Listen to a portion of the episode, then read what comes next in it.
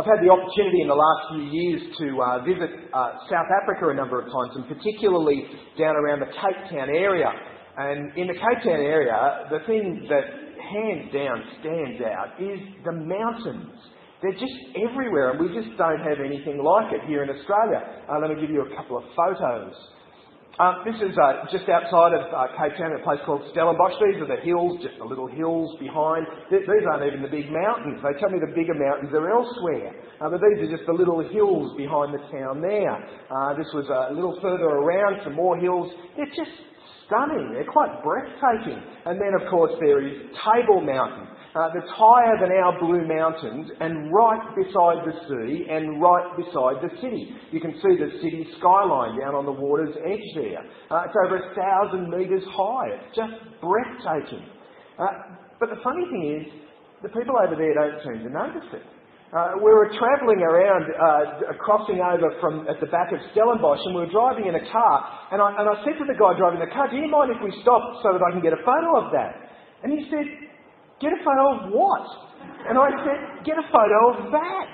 It's just, it's just breathtaking. You couldn't, you couldn't believe these huge big mountains. But they see it all the time. They're so familiar with it that they're not even awestruck by it anymore. It's just around them all the time. So they barely even notice that it's there. Now, can I say, we're starting today to look at Genesis chapter 1. And I think that sometimes we might actually lose our awe, uh, the awe that we should have when we read through this chapter of the Bible. See, we've read it plenty of times before. Uh, we know exactly what it says. We, we're quite familiar with it, so we can fail to see just how extraordinary this chapter of the Bible is. We can fail to see exactly what it is this chapter of the Bible is wanting to say. Uh, this chapter of the Bible, there's no doubt about it, has been at the centre of many controversies certainly in the last century. Uh, it's been the chapter where supposedly there's been a battle between faith and science, and Genesis chapter 1 has been embroiled right in the middle of this, this debate. But when you look at Genesis chapter 1, you, you need to be clear about what it is that the writer is saying. You need to make sure that you're asking the right questions. You may have heard the story about the little eight year old boy who came home from school one day and said, Daddy, where did I come from? And the father was a bit stunned and he knew that it was time to have that conversation, so they went into the lounge room and they sat down and, and he gave the father son talk, you know, well, when a mummy and a daddy really love each other and, you know, how the rest of it goes.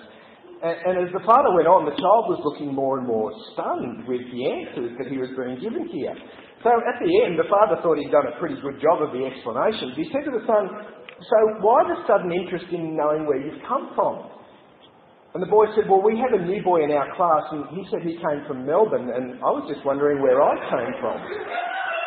Now, one of the difficulties that we can have when we look at this opening chapter of the Bible is that it's not interested in a whole lot of the questions that we might want to ask. This passage isn't even attempting to answer some of the questions that we might think are important.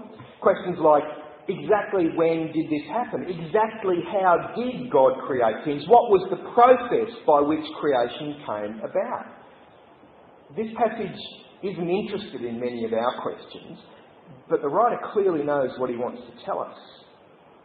Another important thing to realise is that the writer isn't trying to tell us absolutely everything about the creation of the world. Uh, in that chapter, from chapter 1, verse 1 through to chapter 2, verse 3, there are 813 words in our English Bible, less in the Hebrew.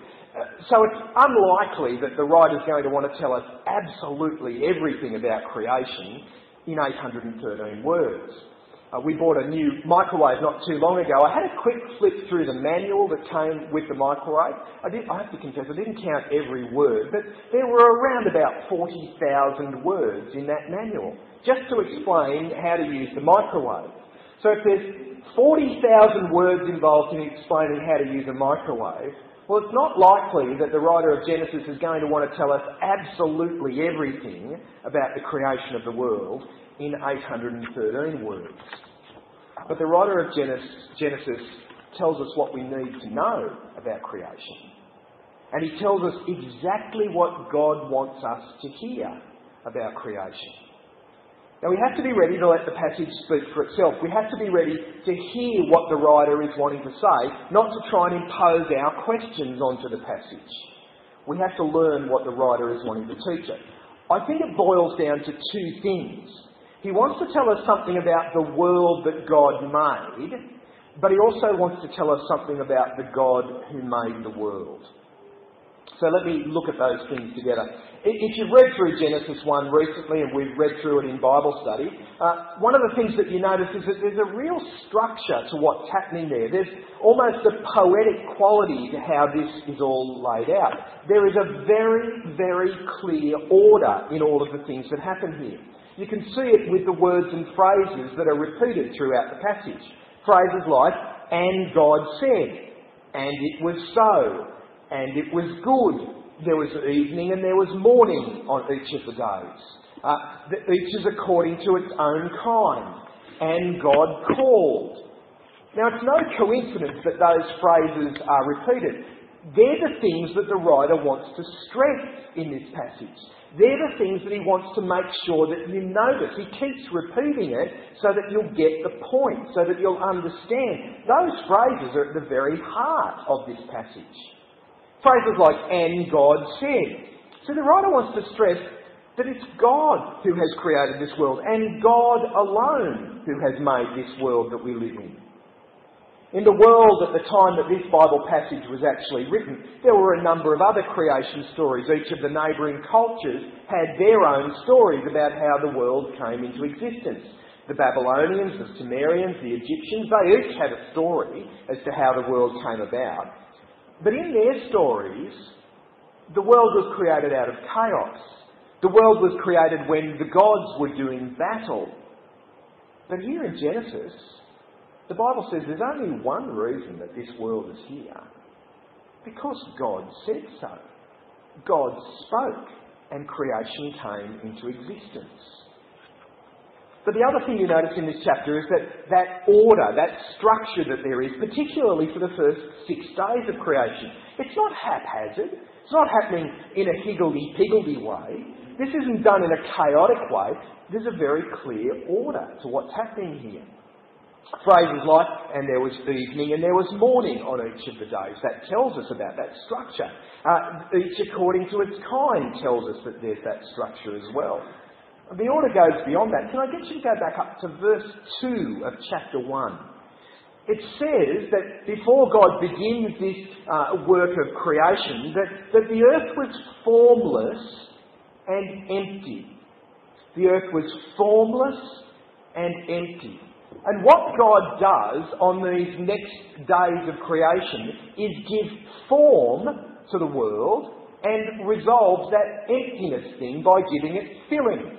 So, form and filling are what we're going to see happening on these days of creation.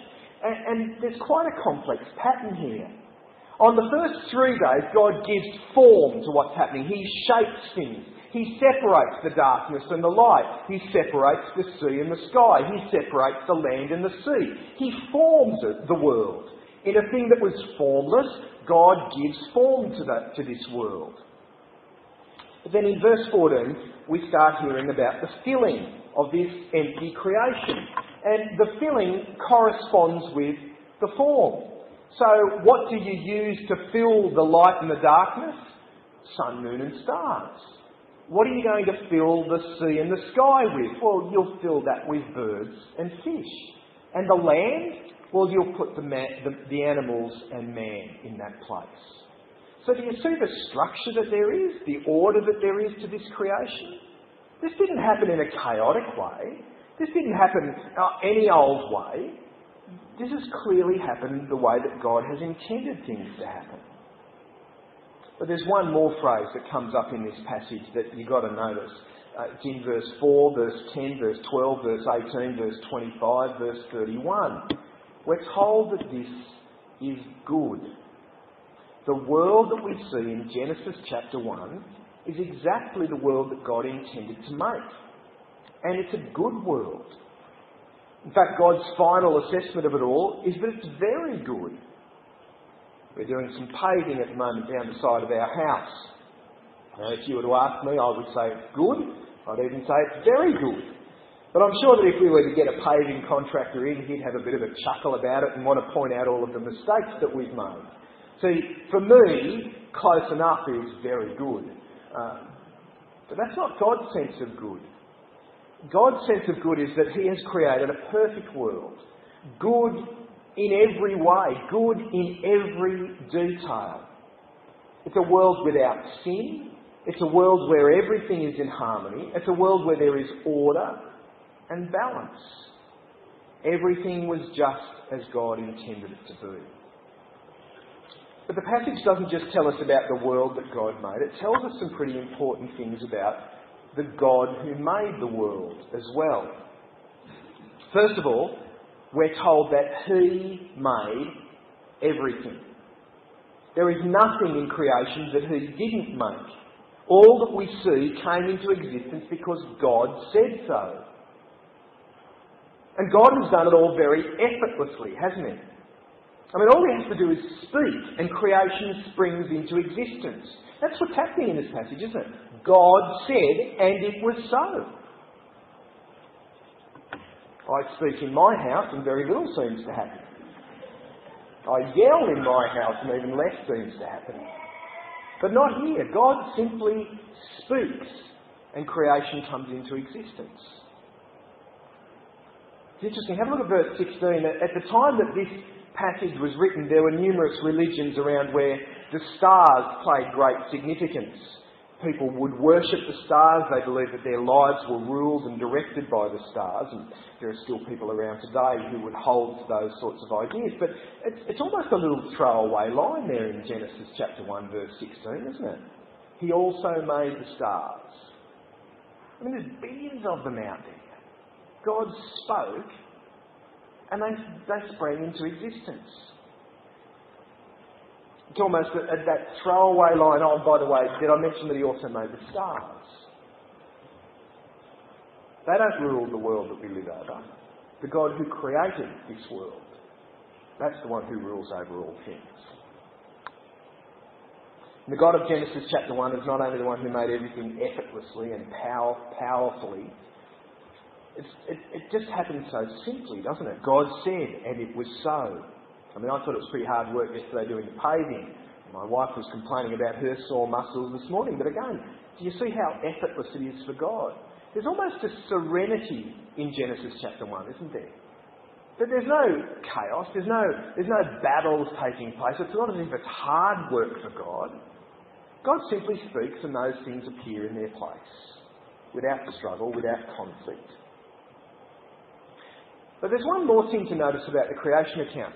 And I think it's kind of good that, that the Bible, the people who put the headings and the chapter numbers in the Bible, they've put day seven into a different chapter, which kind of makes sense in a way because it's a different sort of day. It doesn't fit the pattern of the days that have gone before. On day seven, God doesn't speak, whereas He does on every other day. On day seven, there's no evening and morning. There's almost a sense in which this day doesn't end. Have a look at it, chapter 2 and verses 2 and 3. By the seventh day, God had finished the work he had been doing. So on the seventh day, he rested from all his work. And God blessed the seventh day and made it holy because on it he rested from all the work of creating that he had done. God doesn't speak. There is no evening or morning this day. There is no work to be done on this day. Everything's finished. Everything's right. Everything is just as God intended it to be. And God rests from the work that He's been doing. He enjoys His creation. And His creation enjoys Him. Well, there it is, that impressive first chapter of Genesis. And I certainly wouldn't want to say for a moment that we've exhausted everything that Genesis chapter 1 has to say. I'm sure that we've only given it a fairly cursory glance, glimpse here this morning. But I have no doubt what the writer wants to do with this information. I have no doubt how the writer wants us to be impacted by what he's given us here in Genesis chapter 1. He wants us to be gobsmacked by the God who created this world.